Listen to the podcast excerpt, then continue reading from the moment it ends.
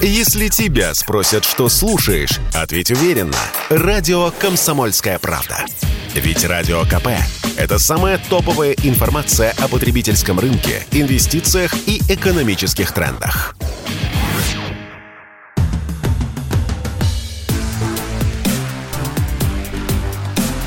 Честное риэлторское. Здравствуйте все! Это программа «Честная риэлторская» и я Юрий Кораблев – ваш помощник в сфере недвижимости. Сегодня поговорим о российском рынке недвижимости и о том, что будет с ценами. Для начала немного цифр.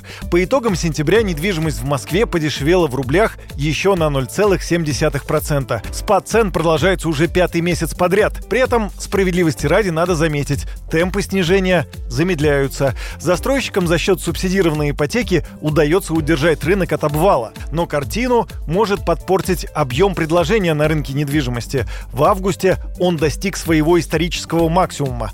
То есть такого количества лотов в продаже по Москве не было никогда. А по итогам сентября объем предложения прибавил еще примерно 15%. Это то, что касается новостроек. На вторичном рынке ситуация даже хуже. По заявлениям самих риэлторов, скидки достигают 15% от цены, указанной в объявлении. Октябрь вряд ли чем-то порадует продавцов. Предполагаю, что на рынок выйдет большой объем новых лотов от тех, кто собрался уехать после объявления частичной мобилизации. Подобная ситуация еще больше усугубит дисбаланс спроса и предложения.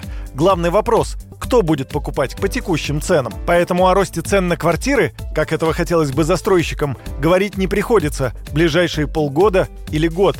Но и обвала тоже не будет, говорят специалисты. Поэтому динамика будет около нулевой, с небольшим снижением, считает эксперт рынка недвижимости Никита Журавлев. Вот что он заявил радио «Комсомольская правда».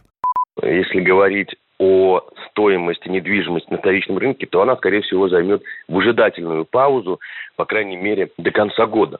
То есть, может быть, колебания будут там 5-7% вверх-вниз. Люди, которые вот нужно прям срочно продать, могут пойти на дисконт, а те, кто не готовы идти на дисконтирование, они, конечно, останутся и замрут. И все будет, конечно, зависеть от внешних факторов. Я бы назвал это стагнацией, скорее, да, такое умеренное нулевое плавание – возможно, там, минус там, 5-7, еще раз повторюсь, процентов вниз пойдут. Можно, там, если человек э, сидит в кэше и хочет купить, поймать какие-то уникальные предложения, но э, они всегда были. То есть можно там выловить минус 10%, 15%. Но если комплекс набрать по всему рынку, сильного падения вниз не будет. Мы видим, что на э, иностранном рынке происходит, на рынке недвижимости там тоже довольно такая сильная стагнация.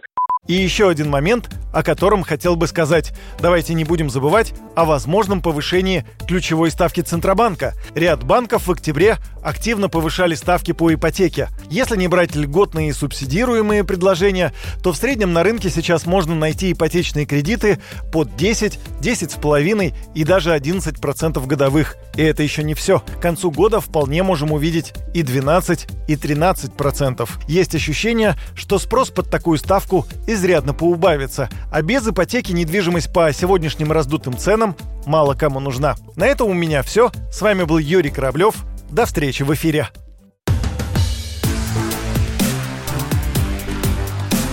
Честное риэлторское.